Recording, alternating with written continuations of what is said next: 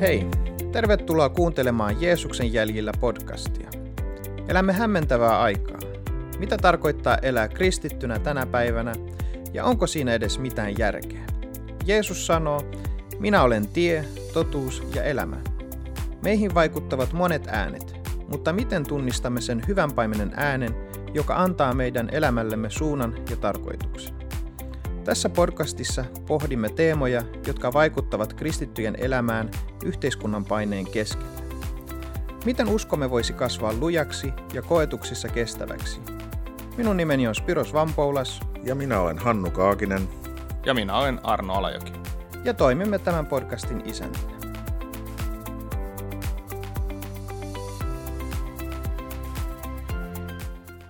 Tervetuloa podcastimme kolmannelle jaksolle.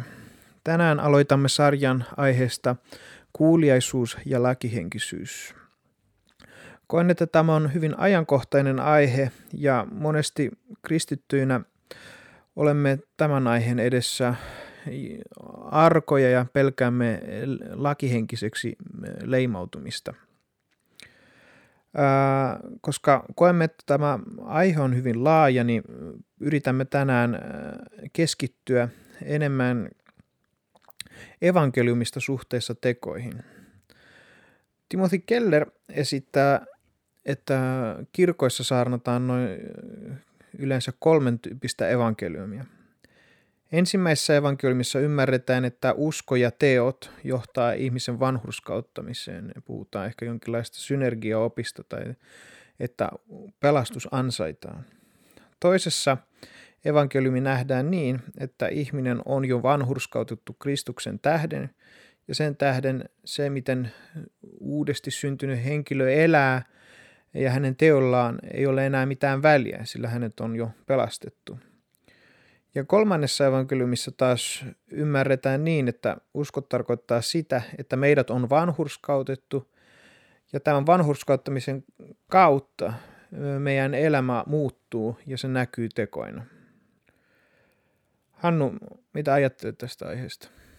Mulle tuli nyt mieleen ensinnäkin tämä termi vanhurskauttaminen tai vanhurskauttamissana, niin se ei ehkä kuulu suoranaisesti monen nykysuomalaisen päivittäiseen sanavarastoon, niin tota, miten te ensinnäkin ymmärtäisitte tuon sanan vanhurskauttaa merkityksen? No tota, ennen kuin mä tähän sun asiaan vastaan, niin vielä palaan tuohon Kellerin kolmeen evankeliumikuvaan, niin jotenkin niistä on kaksi on sellaisia, jotka ei ole niinku oikeasti edes evankeliumia. Et se, että me jotenkin yritetään ansaita meidän pelastuminen, niin se on täysin mahdottomuus. Ja toisaalta sitten se, että, että jos me ajatellaan, että meidän niin kuin usko ää, tai se, että meidät on vanhuskautettu, niin jotenkin se, että sillä ei ole mitään merkitystä, että meidän, meidän elämä vaan voi olla ihan mitä sattuu jotenkin sekään ei, ei niin kuin ole raamatun mukasta, mutta enemmänkin sitä, että, että se, se Kellerin kolmas, kolmas ajatus siitä, että, että meitä on vanhuskautettu yksin uskosta, yksin armosta, niin, niin sen tähden me eletään ja halutaan elää niin kuin Jumalan sanan mukaisesti, että tavallaan se viimeinen näistä on oikeastaan se, se oikea evankeliumi, ja nämä kaksi muuta on sitten tämmöisiä evankeliumi vääristymiä. Mutta mä ajattelen, että, että, äh, että vanhuskauttaa tai vanhuskauttamissana, niin se on tietysti tämmöistä ehkä hankalaa, mutta, mutta tämmöistä jonkinlaista äh, kristillistä kielenkäyttöä todella oleellinen termi ymmärtää. Mutta se tarkoittaa sitä, että meidät on pelastettu tai, tai että meidät on tehty puhtaaksi Jumalan edessä. Ää, ei sen tähden, mitä me ollaan tehty, vaan, vaan sen tähden, että Jeesus on kuollut ristillä ja Jeesus on sovittanut meidän ja itse asiassa koko maailman synnit. Eli voidaan ajatella näin, että kun Jumala katsoo meihin, niin Jumala tavallaan katsoo meitä niin, kuin niin sanotusti Jeesuslasien kautta. Eli kun Jumala katsoo meitä, niin hän näkeekin Jeesuksen puhtauden, eikä meidän niin kuin syntisyyttä ja likaisuutta, vaan, vaan Jeesuksen. Että Paavali puhuu jossain siitä, että me niin kuin puetaan Kristus yllemme, eli hän tarkoittaa sitä, sitä että me puetaan se, se Jeesuksen puhtaus, täydellisyys yllemme ja se meissä oleva likaisuus, saasta ja, ja synti, niin se ei enää ole, niin kuin Jumala ei näe sitä tavallaan, että Jumala katsoo meitä eri lailla. Eli vanhurskauttaa, niin se, se tarkoittaa tavallaan sitä, että, että Jumala – myös vapauttaa mut yrittämisestä. Siitä, että mä yritän tehdä asioita hyvin, ollakseni tarpeeksi hyvä ihminen tai kelvatakseni Jumalalle. Ja enemmänkin se tarkoittaa mulle, mulle niin tämän yrittämisen sijaan sitä, että koska Jumala näkee mut Kristuksen kautta, Jeesuksen kautta, niin mun elämästä voikin sen vapauden kautta alkaa näkyä hyviä asioita. Ja Jaakobin kirjeessä luvussa 1 jakeessa 22 sanotaan näin, että olkaa sanantekijöitä eikä vain sen kuulijoita pettäen itseänne. Ja taas sitten saman luvun jakeessa 25 sanotaan näin, että mutta se, joka on katsonut täydelliseen lakiin, vapauden lakiin, ja pysyy siinä, eikä ole muistamaton kuulija, vaan todellinen tekijä, hän on oleva autuas tekemisissään. Ja, ja autuas, no se voidaan ajatella, että se tarkoittaa myös onnellisuutta, sellaista, että ihminen on täysin tyytyväinen siihen ja, ja niin kuin ei tarvi yrittää ja etsiä yhtään mitään enempää. Että se on niin kuin semmoinen, se autuaskin on vähän semmoinen tietynlainen hauska termi, mutta en mä tiedä, tätä mä ajattelen, että vanhurskas niin kuin tarkoittaa, tai vanhurskauttaminen tai muut. Johanneksen evankeliumissakin sanotaan, Jeesus sanoi, että jos te rakastatte minua, te noudatatte minun käskyni. Ja tässä tulee, niin kuin Arno selititkin alussa, että se lähtee siitä käsin, että mitä Jeesus on tehnyt, että miten se menee se raamatun jake, että Jumala on rakastanut meidät ensin. Ja siitä rakkaudesta käsin me lähdemme liikkeemme ja se vaikuttaa meissä hyviä tekoja tai näin hyvin, hyvin hmm. lyhyesti osaksi avata. Mutta.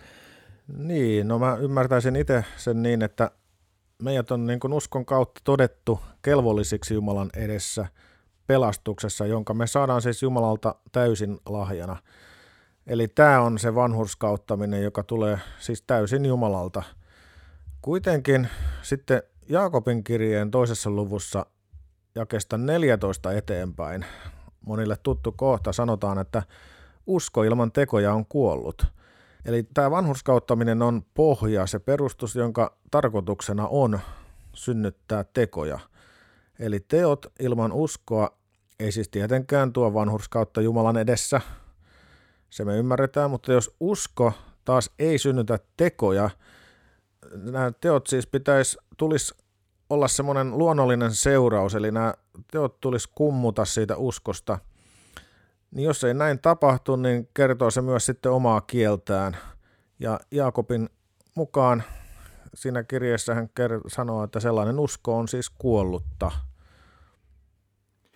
Eli jos me ajatellaan sitä, että, että mitä tämä niinku tarkoittaa meidän elämässä, niin jotenkin mä ajattelin näin, että, että meidän usko – jotenkin se Jumalan kanssa, kanssa niin kuin matkan kulkeminen. On puhuttu tässä parissa ekassa jaksossa, on, on puhuttu siitä raamatun lukemisen ja Jumalan kasvojen etsimisen tärkeydestä ja merkityksestä. Jotenkin niin kuin mä ajattelen, että, että sitä kautta, kun me etsitään Jumalan tahtoa me elämään ja, ja halutaan viettää Jumalan kanssa aikaa, luetaan raamattua, pidetään yllä meidän rukouselämää, ollaan kristittyjen yhteydessä, niin kaikki tämä niin kuin pikkuhiljaa se, se muovaa meitä. Ja, ja Jeesus sanoo itse näin, että ää, tuossa Vuorisaarnan alussa hän, hän sanoo näin, että niin loistakoon teidänkin valonne ihmisten edessä, että he näkisivät hyvät tekonne ja ylistäisivät isäänne, joka on taivaassa. Tämä on Matteuksen evankeliumin luusta 5 ja 16. Ja Spiros tuossa alussa vähän sanokin näin, että me liian helposti antaudutaan johonkin ääripäähän, vaikka, vaikka me ei, ei ole niin tarkoitettu siihen, että me ollaan, me ollaan missään ääripäässä. Ja tämä, tarkoittaa, tämä ääripää tarkoittaa sitä, että me joko ajatellaan niin, että meidän ei pitäisi ajatella tekoja ollenkaan, ettei meistä tulisi lakihenkisiä, eli me pelätään sitä lakihenkisyyttä, tai tätä niin kuin semmoista ajatusta siitä, että, että nyt, nyt sä oot vaan tämmöinen tiukkapipo ja yrität ansaita sitä, kun sä ajattelet noin. Tai sitten me mennään siihen toiseen ääripäähän, Eli me ajatellaan, että, että meidän ei pidä puhua mitään siitä, siitä niin kuin uskon todeksi elämisestä, Jumalan ohjeiden noudattamisesta ja niin poispäin. Ja näissä molemmissa ääripäissä me missataan oleellinen asia. Se oleellinen asia on se, että Jumala haluaa, että meidän elämässä olisi hänen muuttava voimansa. Se olisi osa meidän elämää. Ja musta tuntuu siltä, että, että kun Jeesus sanoo, sanoo näin, että etsikää ensin Jumalan valtakuntaa ja hänen vanhurskasta tahtoon, niin, niin se pitäisi olla jotenkin se meidän, meidän elämän päämäärä. Ja toisaalta sitten Jeesus puhuu tässä Vuorisaarnan autuaksi julistuksessa siitä muutoksesta, joka meissä tapahtuu. Ja se, se, hän puhuu semmoisesta muutoksesta, että tapahtuu tietyssä järjestyksessä. Ja se ensimmäinen niistä on tämä, tämä autuaat ovat hengessään köyhät, eli se tarkoittaa sitä, että me ymmärretään, että me tarvitaan Jumalaa. Toisaalta meidän oma syntisyys aiheuttaa meissä murhetta, johon me saadaan sitten lohdutuksi, on se toinen, toinen niin kuin autojat ovat murheelliset. Ja sitten viimeisenä Jeesus puhuu siitä, että, että autojat ovat sävyiset, jolla tarkoitetaan sitä, että, että sen sijaan, että me oltaisiin uhmakkaita, niin me ymmärretäänkin se, että, että itsessämme me ei saada yhtään mitään aikaa. Ja kun katsoo Jeesuksen tätä vuorisaarnaa, niin voi ajatella näin, että nämä kolme ensimmäistä tässä autuaksi julistuksessa on tavallaan juuret, jotka kasvattaa meissä versoja, ja, ja ne taas meissä kasvattaa hedelmää. Ja, ja tota noin, tämä verso, niin se on juuri tämä Jeesuksen seuraava, siis tässä autuaksi julistuksessa Jeesus sanoo, että, että autoat ovat ne, joilla on vanhurskauden nälkä ja jano, heidät ravitaan. Mutta tämä vanhurskauden nälkä ja jano, niin eihän se synny ilman, että, että nämä juuret on kohdallaan. Tai oikeastaan niin kuin sinne maahan, maahan tota, noin juurtuneena. Ja no mistä, no tämä ehkä voidaan, voidaan miettiä sitä, että mistä se johtuu, että me niin herkästi vastustetaan Jumalan sanan mukaan elämistä. Mitä sä Hannu ajattelet tästä? Niin, no ihan ensimmäisenä tulee tietenkin mieleen, että on olemassa vastustava voima, joka tekee kaikkensa, että Jumalan sana tulisi tyhjäksi. Ja tietenkin tällä vastustavalla voimalla on nimikin, eli meidän vihollinen. Pietarin kirjeen viidennes luvussa jakessa kahdeksan sanotaan, että kulkee ympäriinsä kuin ärjyvä leijona ja etsii, kenet voisi niellä. Meidän ensimmäisessä podcast-jaksossa me puhuttiin siitä, kuinka meihin yritetään vaikuttaa, että meistä käydään kamppailua. Että tämä on ihan selkeästi liittyy siihen, eli, eli käydään semmoista kamppailua, että meidän vihollinen yrittää tehdä Jumalan vaikutuksen meidän elämässä tyhjäksi. Me tiedetään, me kuullaan Jumalan ääni, mutta me kuullaan myös se vastustava ääni ja valitettavasti usein, usein me ei sitten lähdetä tekemään sitä, mitä me tiedetään sisimmässämme, että on Jumalan ääni ja, ja mitä meidän tulisi kuunnella ja miten meidän tulisi meidän elämää elää. Tässä vaiheessa mietin vaan, että puhutaan, juurutaan Jumalan sanaa ja että se, se alkaa vaikuttaa, mutta tavallaan mikä vaikuttaa minussa sen halun lähtee E, juurtumaan Herrassa, mistä se, se koko prosessi lähtee liikkeelle. Ja tavallaan siinähän helposti ehkä voidaan ruveta miettiä, että se onkin semmoinen ihmisen teko, että kun mä nyt rupean, se helposti menee siihen, mennään siihen linjalle, että minä mun tekojen tai minun toiminnan kautta loppujen lopuksi vanhurskautan itteni. Mutta mut siis oikeastihan, tai mä nyt mietin sitä, että, että kun, mitä minulle tapahtuu, kun minä tulen uskoon. Se, se, on, se on jotenkin semmoinen jännä prosessi, eli jotkut sanoivat, että minä valitsen seurata Jeesusta, tai onko se sitten, että Jumala valitsee meidät, itse taivun se, siihen kakkosvaihtoehtoon. Mutta siis se ajatus se, että jotenkin kummallisesti Jumala antaa minulle uuden identiteetin – kun hän pelastaa minut, kun minä synnyn uudesti, kun jotenkin sellaisella ihmeellisellä tavalla minusta tulee yhtäkkiä Jumalan lapsi. Ja mun mielestä tämä on semmoinen asia, jota on hyvin vaikea ainakin minun välillä ymmärtää, että miten se tapahtuu, miten tämä uudesti syntyminen oikeastaan toteutuu. Mutta eikä sitä ehkä nyt tässä hirveästi kannata avata. Mutta siis juuri sillä hetkellä – tai tämän vanhurskauttamisen kautta, niin Jeesushan, joka on vanhurskas ja hän on tullut maan päälle, hän on Jumala, hän on todistaa lihaksi tulleena Jumalana ja oman elämänsä kautta, että hän on vanhurskas, niin hän nousee, ristin, nousee ristille ja hän kuolee minun syntien tähden. Ja tota, siinä mun ratkaisun hetkellä – tai missä lie, niin mitä tapahtuu? Jeesus ottaa sen minun identiteetin. Eli mä ajattelen, että mä oon tullut tähän maailmaan syntisenä, mä oon hengellisesti kuollut ja, ja mä tiedän, että mä oon tietyllä tavalla ää, tuomionalainen. Ja mun mielestä jokainen ihminen tietää sen enemmän tai vähemmän, että hän on syntinen ja häntä Jumalan edessä odottaa tuomio.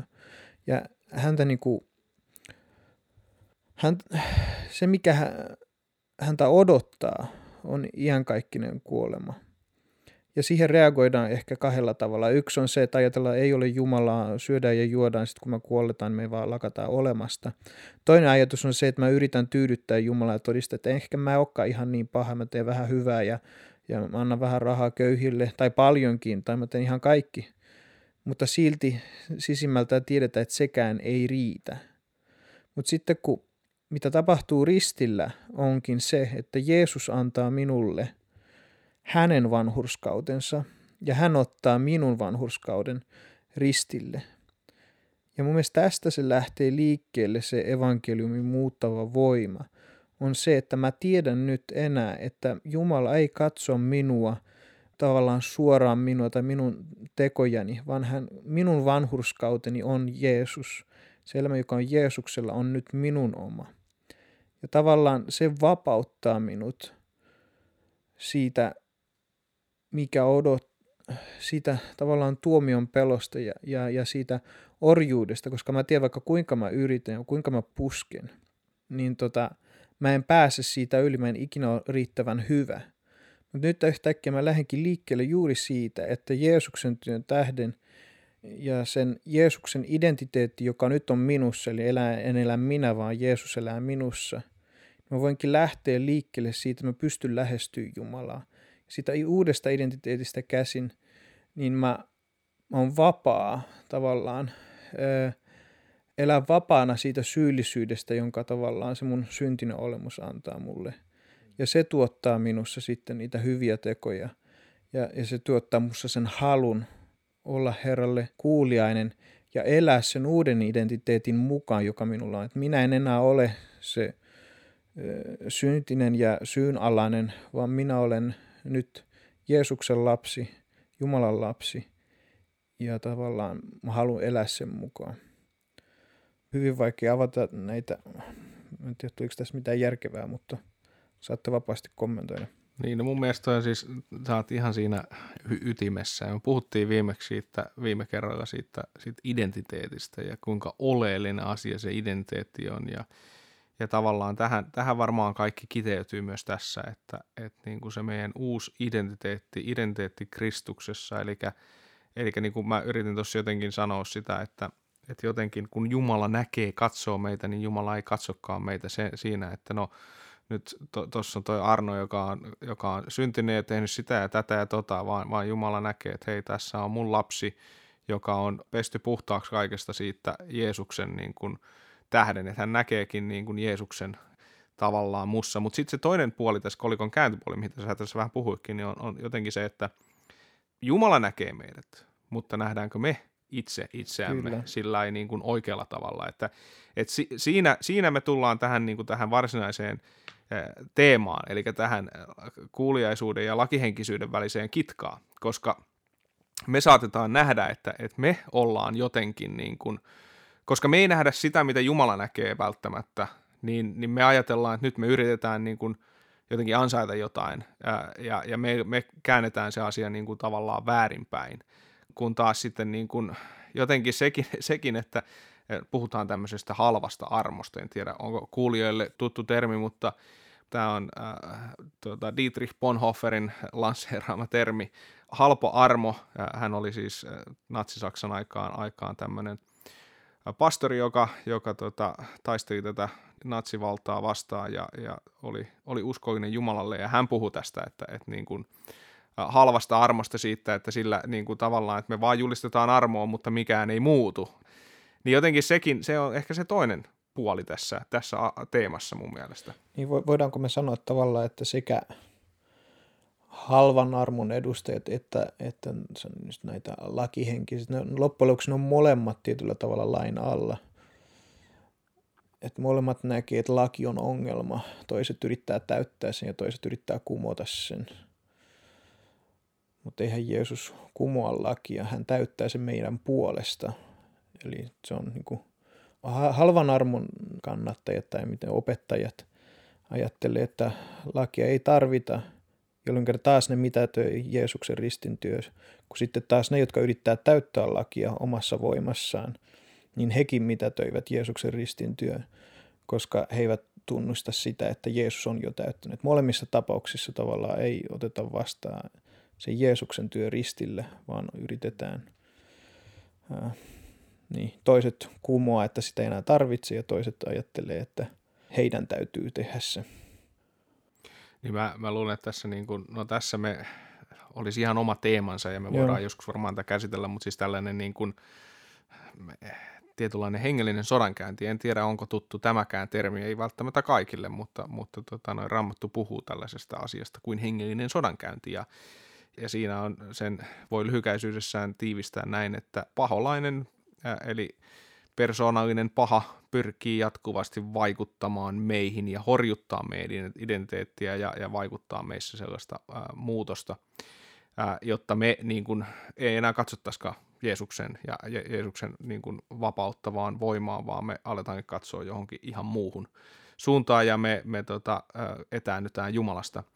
Ja, mm. ja tota, no Pietarin kirjeessä puhutaan tämmöisestä teemasta myös, ja Pietari kirjoittaakin kirjeessään luvussa 5 jakeessa 9, että meidän pitäisi vastustaa paholaista uskossa lujina.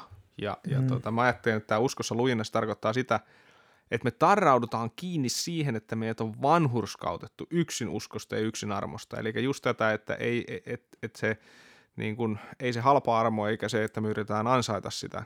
Ja tässä on hyvä ymmärtää se, että meidän asemaan Kristuksen omina ei kukaan voi vaikuttaa. Mm. Niin joo. Kyllä. Eli kun tuosta samasta Pietarin kirjasta, mistä aikaisemmin mainitsin tosiaan, niin me tiedetään, että vihollinen kulkee meidän ympärillä niin kuin kiljuva jalopeura ja etsii, kenet voisi niellä – ja ainoastaan uskossa lujina pysyä me voidaan vastustaa ja meidän tulee pysyä lujina siinä uskossa, mikä meillä on, eli tarrautua tosiaan siihen vanhurskauteen, mikä meillä on Kristuksen omina, yksin uskosta, yksin armosta saatuna. Toi oli tosi hyvin, hyvin kiteytetty. Sitten ihan tähän loppuun halusin vielä, vielä lisätä, että tämä on aika mielenkiintoista myös ajatella sitten, että se, miten me nähdään tämä koko, koko aihe, mistä perspektiivistä katsotaan, niin se riippuu tosi paljon myös meidän taustasta, kokemuspiiristä eri seurakunnissa ja ihan yksilötasollakin voidaan asiaa katsoa ja ymmärtää ihan eri tavalla, tai ainakin hieman eri tavalla. Eli jollain lähtökohtana voi olla, että kuuliaisuus ei tavallaan ole millään mitenkään niin kuin asialistalla – uskotaan ehkä, että ihminen on vanhurskautettu, ja siksi hän voi sitten harjoittaa uskoaan parhaaksi näkemällään tavalla. Ja sitten taas toisessa ääripäässä, niin kuin Arno näistä ääripäistä jo mainitsit, niin tota, taas sitten tässäkin asiassa niin kuuliaisuus Jumalan sanalle taas sitten onkin ikään kuin oletusarvo ja kysymys on sitten lähinnä siitä, että pohditaan uskon ja tekojen suhdetta ja ollaan huolissaan siitä, että kallistutaanko jotenkin enemmän niin kuin lain alle tai yhtään lain alle, sitä, sitä pidetään tietysti, tietysti vääränä. Eli siinä sitten yritettäisiin ansaita kuitenkin jotain näillä teoilla. Ja niinhän Keller tosiaan siinä mainitussa evankeliumin ymmärryksen kolmijaossa, josta Spiros aluksi mainitsi, niin asian suunnilleen ilmaisi, eli oli sitten ne kaksi selkeästi – harhaan mennyttä tulkitsemistapaa, jolla tavalla sitten evankeliumi ymmärretään väärällä tavalla, eli voidaan sanoa, että ihan vääristynyttä evankeliumia, kun taas sitten ei ole kuin yksi ainoa oikea tapa ymmärtää, että mikä, mikä on sitten se evankeliumin merkitys. Eli että meidät on uskon kautta vanhurskautettu ja sitten tämä näkyy sitten meidän teoissa ja elämässä. Yes. Tota, jatketaan sitten tästä aiheesta seuraavassa jaksossa, mitä tarkoittaa kuuliaisuus raamatun mukaan. Kiitos kun kuuntelit podcastimme ja nähdään seuraavassa jaksossa.